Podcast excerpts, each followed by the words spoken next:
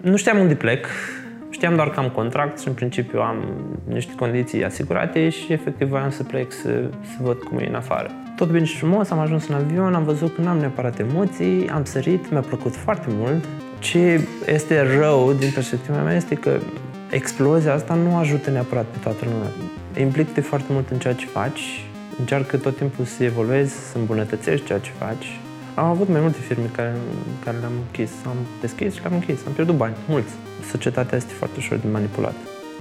În timp. Istoric vorbind, au fost foarte ușor de manipulat. În anumite perspective, orașul Iași încă a rămas în urmă la partea de dezvoltare pe foarte multe...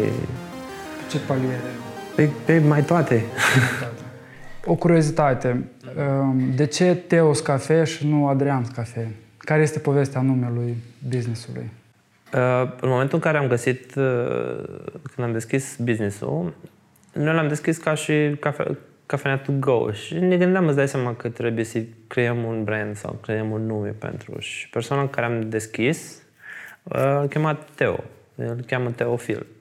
Acum, din perspectiva mea, eu am spus, băi, nu vreau Adrian Cafe sau Adi Cafe sau orice alt derivat din numele meu, ar fi sunat aiurea, sincer. Adică una deja ar fi dus spre Adi copilul minunii, care era pe vremea și, sincer, nu voiam neapărat asocierea. Probabil și Adi Copy Center deja era. Sau Adi Copy Center, era de oricum. Și Teos Cafe, Teo, de la Teos, mi se pare mult mai natural de Chicks. Una, rulează foarte bine pe limbă. Doi, uh, era și Teo, era și numele colegului care am deschis cafeneaua în care are, are foarte mult sens.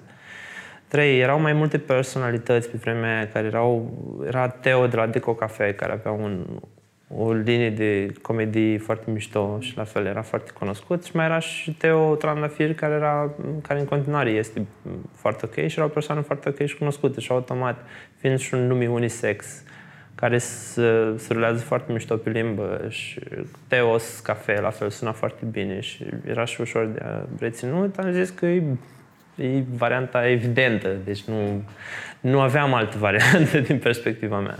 Am citit un uh, articol despre începuturile voastre. Știu că ai lucrat în Arabia Saudită da. și acolo ai făcut ca ospătar și acolo ai făcut și un curs de barista. Din ce mi-am dat seama, ai fost acolo la o vârstă foarte fragedă. Cum, câți ani aveai și cum de-ai ajuns acolo? Pentru că e cam atipică povestea. Uh, când am plecat, eu aveam undeva la 20 de ani, 20-21, nici nu mai știu exact, să spun sincer. Uh, a fost mai mult o întâmplare. Cu o vară înainte lucrasem la mare, ca ospătar, la fel. Și unul dintre colegii mei mi-au făcut legătura cu ambasada cuveitului, care avea, care la rândul ei au făcut legătura cu restaurantul respectiv. Era o chestie foarte întortocheată, nici eu nu pot să explic foarte concret. Așa, nu știam unde plec, știam doar că am contract și în principiu am niște condiții asigurate și efectiv voiam să plec să, să văd cum e în afară. A fost un, toată treaba asta a fost un șoc cultural foarte mare, ceea ce oricum mi-a schimbat cumva perspectiva asupra lumii și sunt convins că m-a ajutat să, să cresc din punctul ăsta de vedere. Acolo am plecat ca ospătar, doar că un aveam abilități de comunicare destul de bune, știam engleza foarte bine și eram foarte dispus să învăț, plus că mă, înțelege, mă înțelegeam foarte bine cu tipul care era barista pe vremea aia, în, în barul respectiv. Și am zis că, băi, hai să învăț și eu.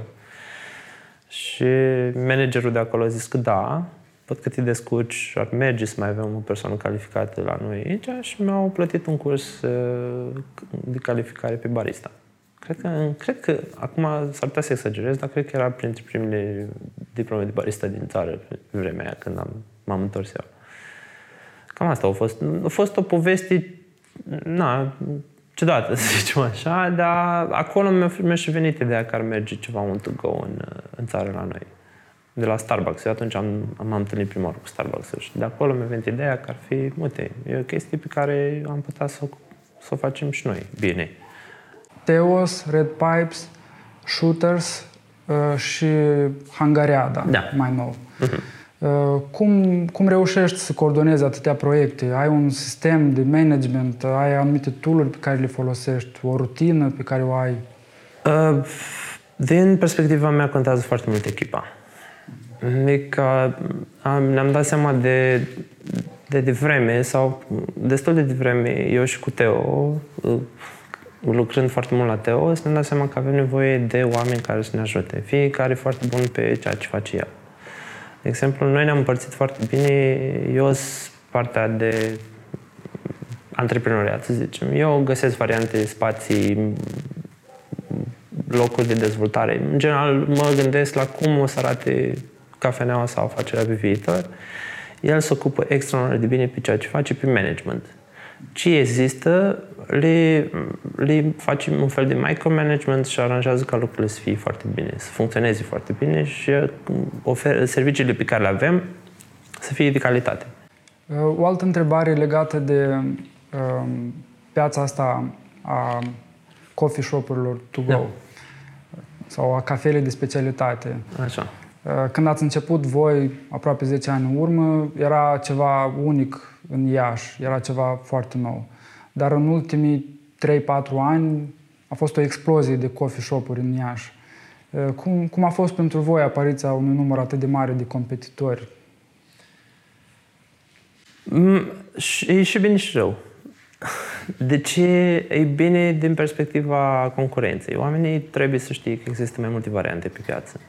Că atunci poate să zică, băi, pot să iau o decizie coerentă în ceea ce îmi place. Și mai este bine cumva și pentru că ne forțează pe noi să îmbunătățim calitatea. Știi? Că dacă nu ai competitor, automat nu ai niciun interes neapărat să îmbunătățești lucrurile. Să le lași să meargă așa pentru că merg. În momentul în care vin, vine mai multă concurență, vin cu idei și bune pe care cumva trebuie să le în considerare, pentru că oamenii sunt foarte mulți care sunt mai creativi decât noi.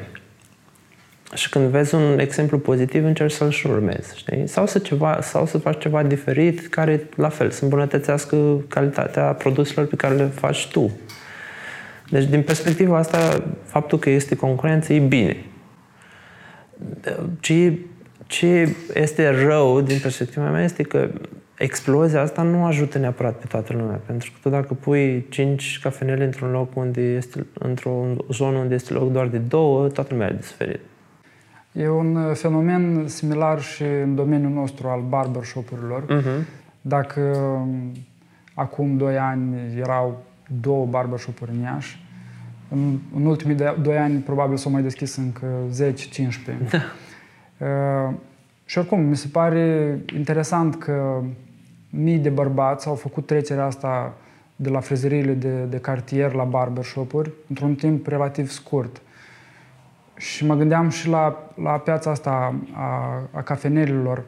Uh, la fel, într-un timp relativ scurt, zeci de mii de oameni au renunțat la cafeaua de la automat, uh-huh. pe care o beau în mod frecvent, și au trecut la o, la o cafea de specialitate, de o calitate mai mare.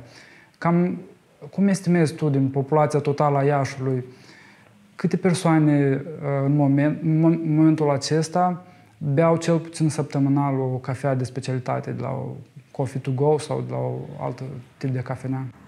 Uh, piața încă, din perspectiva mea, piața de cafea încă este neexploatată cum trebuie.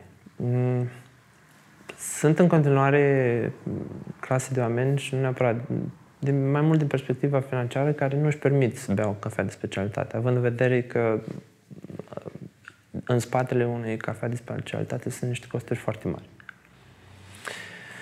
În schimb, lumea uh, tranziționează destul de puternic la chestia asta. Încet, încet, lumea se duce către o cafea de specialitate. Nu neapărat, să zicem, la prețuri de 10 lei cafeaua, pentru că e greu să treci la o cafea la 2 lei pe care o luai de la un tonomat la una de 10 lei. E destul de complicat, mai ales dacă ești obișnuit să bei zilnic și atunci diferența financiară e destul de mare.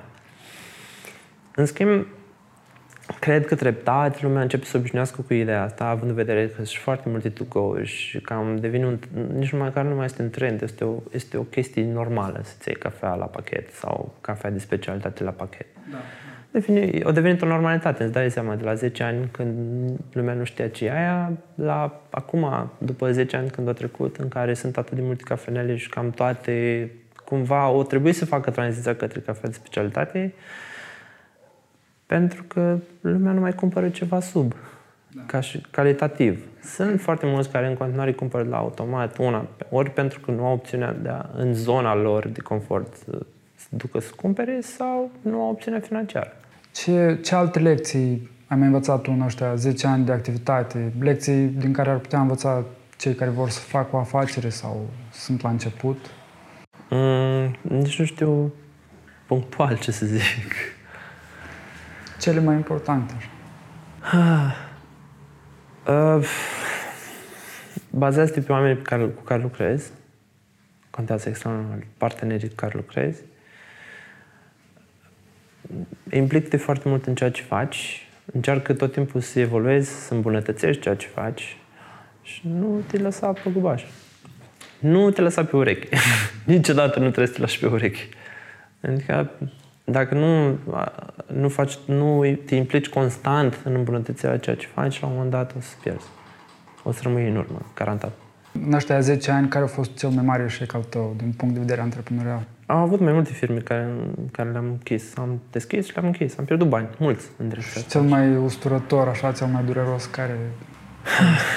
Uh, care e și un eșec și o chestie bună a fost shooters Shooters. Da. De ce? Pentru că noi am deschis uh, în Cluj prima oară am deschis Shooters în Cluj, într-o locație okay. unde nu a mers.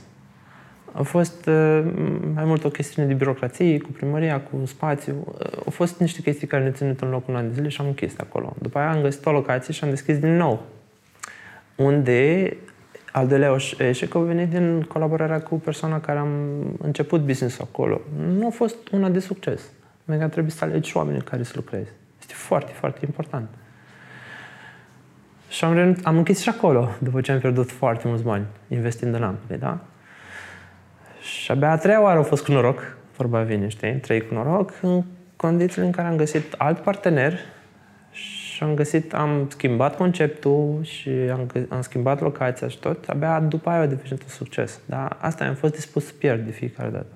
Ca să trecem la următorul subiect, la întrebarea ce carte ai, ai recomanda, ai răspuns 1984 uh, de George Orwell.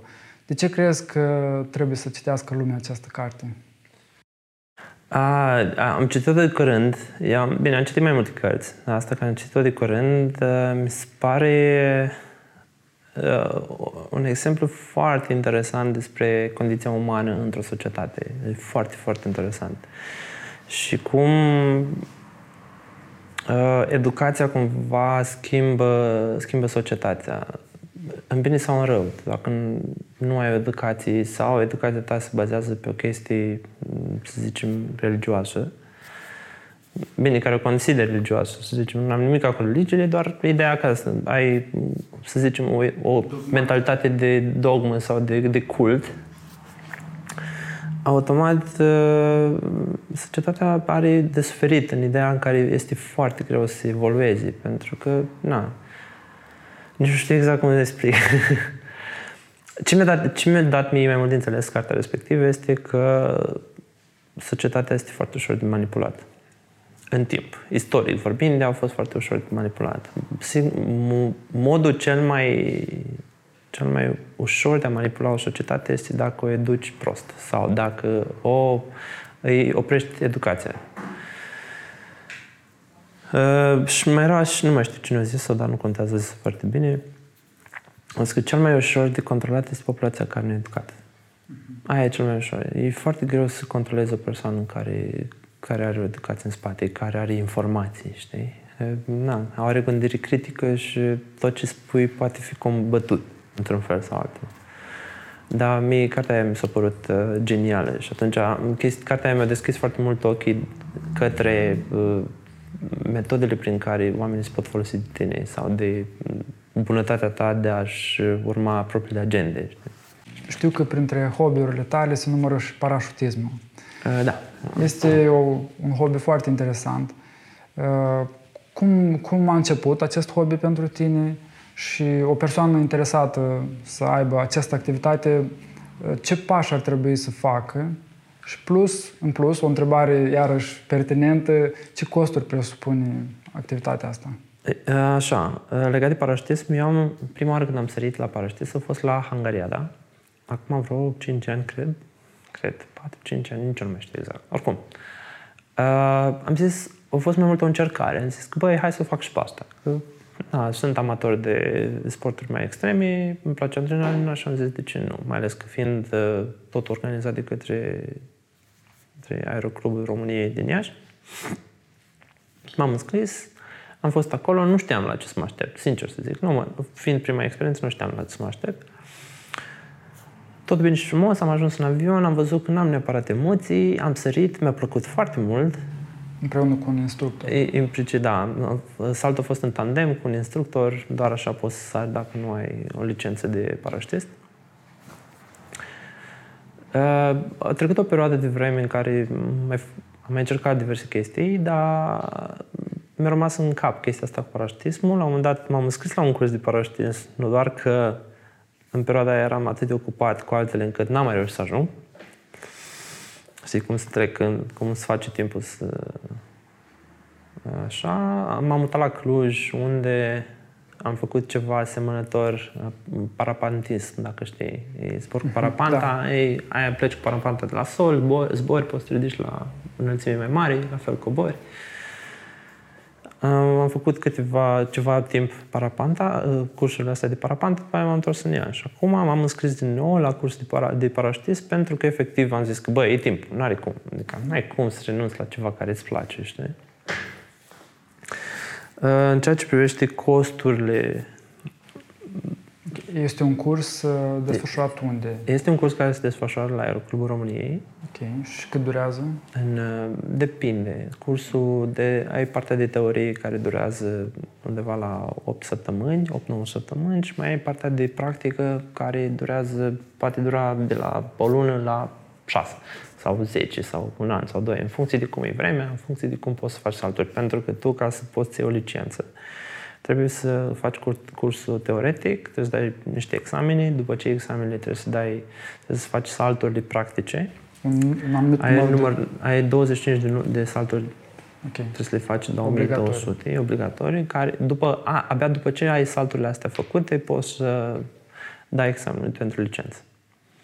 După ce dai examen pentru licență, na, cu licența respectivă ai dreptul să mai faci salturi, evident. Alte condiții. Uh, Partea mișto la, la cursurile astea, țin, fiind cursuri organizate de către Aeroclubul României, care e entitate de stat, are niște condiții făinuții. Până în 23 de ani, cursurile sunt gratuite. 100%. După 25 de ani, după 23 de ani, cursurile încep să le plătești. Uh, ce am înțeles, suma la care ar ajunge eu undeva de 3600-3700 de lei. Asta implică cursul, partea teoretică și salturile. Hmm. Deci nu e neapărat o sumă da. foarte mare pentru, pentru sportul ăsta. Fiind, dacă te gândești la costurile care sunt în spatele da, da. unui astfel de curs, nu mi se pare așa de mult. În ultimii 10 ani, Iașul a crescut foarte mult, da. odată cu businessul vostru. Uh-huh. Cum vezi tu orașul în prezent? Ce îmi place mie foarte mult la orașul ăsta în momentul de față este că este o ază de oportunități. El s-a dezvoltat foarte mult, dar nu la nivelul în care s-au dezvoltat alte orașe mai mari, cum ar fi, dau din nou un exemplu, Cluj-Napoca sau București sau Timișoara sau chiar și Oradea. Oradea e un oraș care s-a dezvoltat extraordinar de mult în ultima perioadă. Din anumite perspective, orașul Iași încă a rămas în urmă la partea de dezvoltare pe foarte multe... Pe ce paliere? Pe, pe mai toate. mai puțin uh, imobiliar. Imobiliar să ocupă alții. Dar mă refer la chestii artistice, mă refer la chestii de servicii, mă refer la foarte multe lucruri. Uh-huh. În, gen la... Nu sunt, vezi, nu sunt foarte multe locuri în care poți să mergi să te, să te distrezi. Deci, gen, pe partea de Horeca e în următoare. Și nu zic neapărat, pe, pe mine de ce mă încântă chestia asta? Că există loc pentru alții să vină cu îmbunătățiri. În momentul în care există o piață care este extraordinar de competitivă, este foarte greu pentru oricine să vină să facă ceva nou. Iașul momentan duce lipsă de antreprenori noi cu idei bune și care și antreprenori care să se orienteze mai mult spre uh, serviciile sau spre nu știu, experiența clientului decât spre propriul buzunar. Ok, am înțeles. De exemplu, sunt foarte sunt mulți antreprenori sau patroni de afaceri sau așa, care sunt destul de, na, sunt mai în vârstă, sunt mai trecuți, sunt din, nu știu, flota veche, să zicem așa, care orientarea lor directă este către profit. Nu către condițiile oferite pentru societate, pentru, nu știu, cumpărătorul final. Și dacă nu te orientezi pe cum, și problema, încă o problemă care o văd eu în, în ceea ce privește antreprenorii este că, și cred că e mai mult în zona asta Moldovei, suntem foarte individualiști. Gen, fiecare cu bucățica lui, eu construiesc aici, dar construiesc cum cred eu și cum mi se pare mie cel mai bine, tu construiești foarte bine la tine, tu așa, dar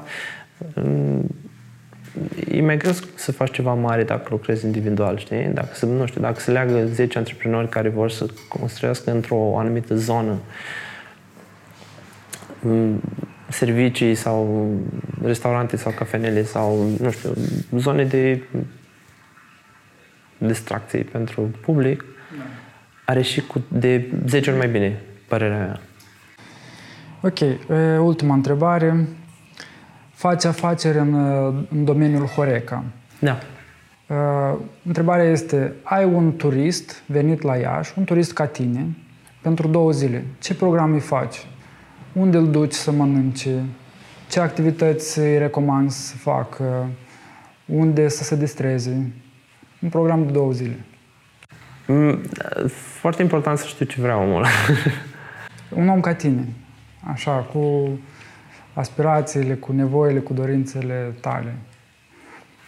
În primul rând, e important să-l duci în locuri frumoase. Locuri frumoase sunt în oraș, istorice mai puțin, depinde dacă e tot, chiar și noi, dacă mergem în afară, nu mergem în locuri istorice pentru că sunt locuri istorice, mergem pentru că sunt locuri frumoase. Gen. Dacă îl duci prima oară, dacă ajungi într-un weekend, e, e fain să-l duci prin parcul, grădină botanică, de exemplu, dacă îl prinzi vara. E foarte mișto. Foarte mișto de vizitat ziua. După aia, dacă îl duci de plimbat pe Ștefan și dus în zona Palatului sau chiar la Palat, e foarte ok. Cumva este o zonă frumoasă, oferă multe lucruri. La o cafenea sau la, mm, nu știu, să mănânci ceva bun, găsești în zona, zona Palatului. N-ai cum.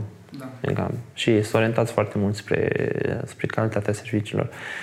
Într-adevăr, mai sunt niște locații mai speciale, de exemplu, cum ar fi Cuibul, știi? Care au, sunt nișați prin niște lucruri. Dacă vrei să mergi într-o zonă unde vrei să te simți bine ziua, de exemplu, să stai, uite, poți să mergi la Caju, la fel, care îmi place foarte mult. Pentru distracție, în funcție de modul în care se distrează fiecare, zonele, mie îmi plac zonele unde lumea se, se orientează mai mult spre propria distracție decât spre cum sunt îmbrăcați aia din jurul lor. Adică, na, e, asta e doar părerea mea. Da. Că sunt locuri în care poți să mergi, mergi pentru că sunt zone de fițe, să zicem așa, în care eu n-aș merge. Nu e stilul meu, asta e. Sau eu aș duce în zona bazei. De ce? Că ai, ai, și concerte, ai și concerte rock, dacă, dacă găsești în perioada aia, ai și concerte, ai și muzică mai spre folk sau muzică mai, nu știu cum, cum să știu, largatul sau genul ăla de muzică. Așa, ai și baza care efectiv se orientează pe having a good time. Deci ce să te distrezi, poți să bei ceva bun, poți să stai la o vorbă, nimeni nu se uită în niciun fel la tine, toată lumea e bună prieten cu tine, ceea ce e o experiență pe care vrei să o ai în momentul în care călătorești undeva. Așa, ca și restaurante, la fel. Sunt, ai uh, restaurantul Unirea care îți, altfel, îți oferă o privește faină asupra orașului, Copou de vizitat din nou. Nu știu ce să zic aici. Cred că m-am obișnuit, obișnuit atât de mult cu orașul încât nici eu nu, nu știu unde să trimit un om, știi? Cam asta e. Ok. Mersi mult pentru Cu plăcere. Interviu. Cu drag. Și ne mai vedem pe aici, să colaborăm pentru proiectul tău, pentru proiectele Build Brothers. Da, cu drag. Mulțumim pentru suport. Și pentru Hangarea. Da. Ne vedem acolo. Da, mersi mult.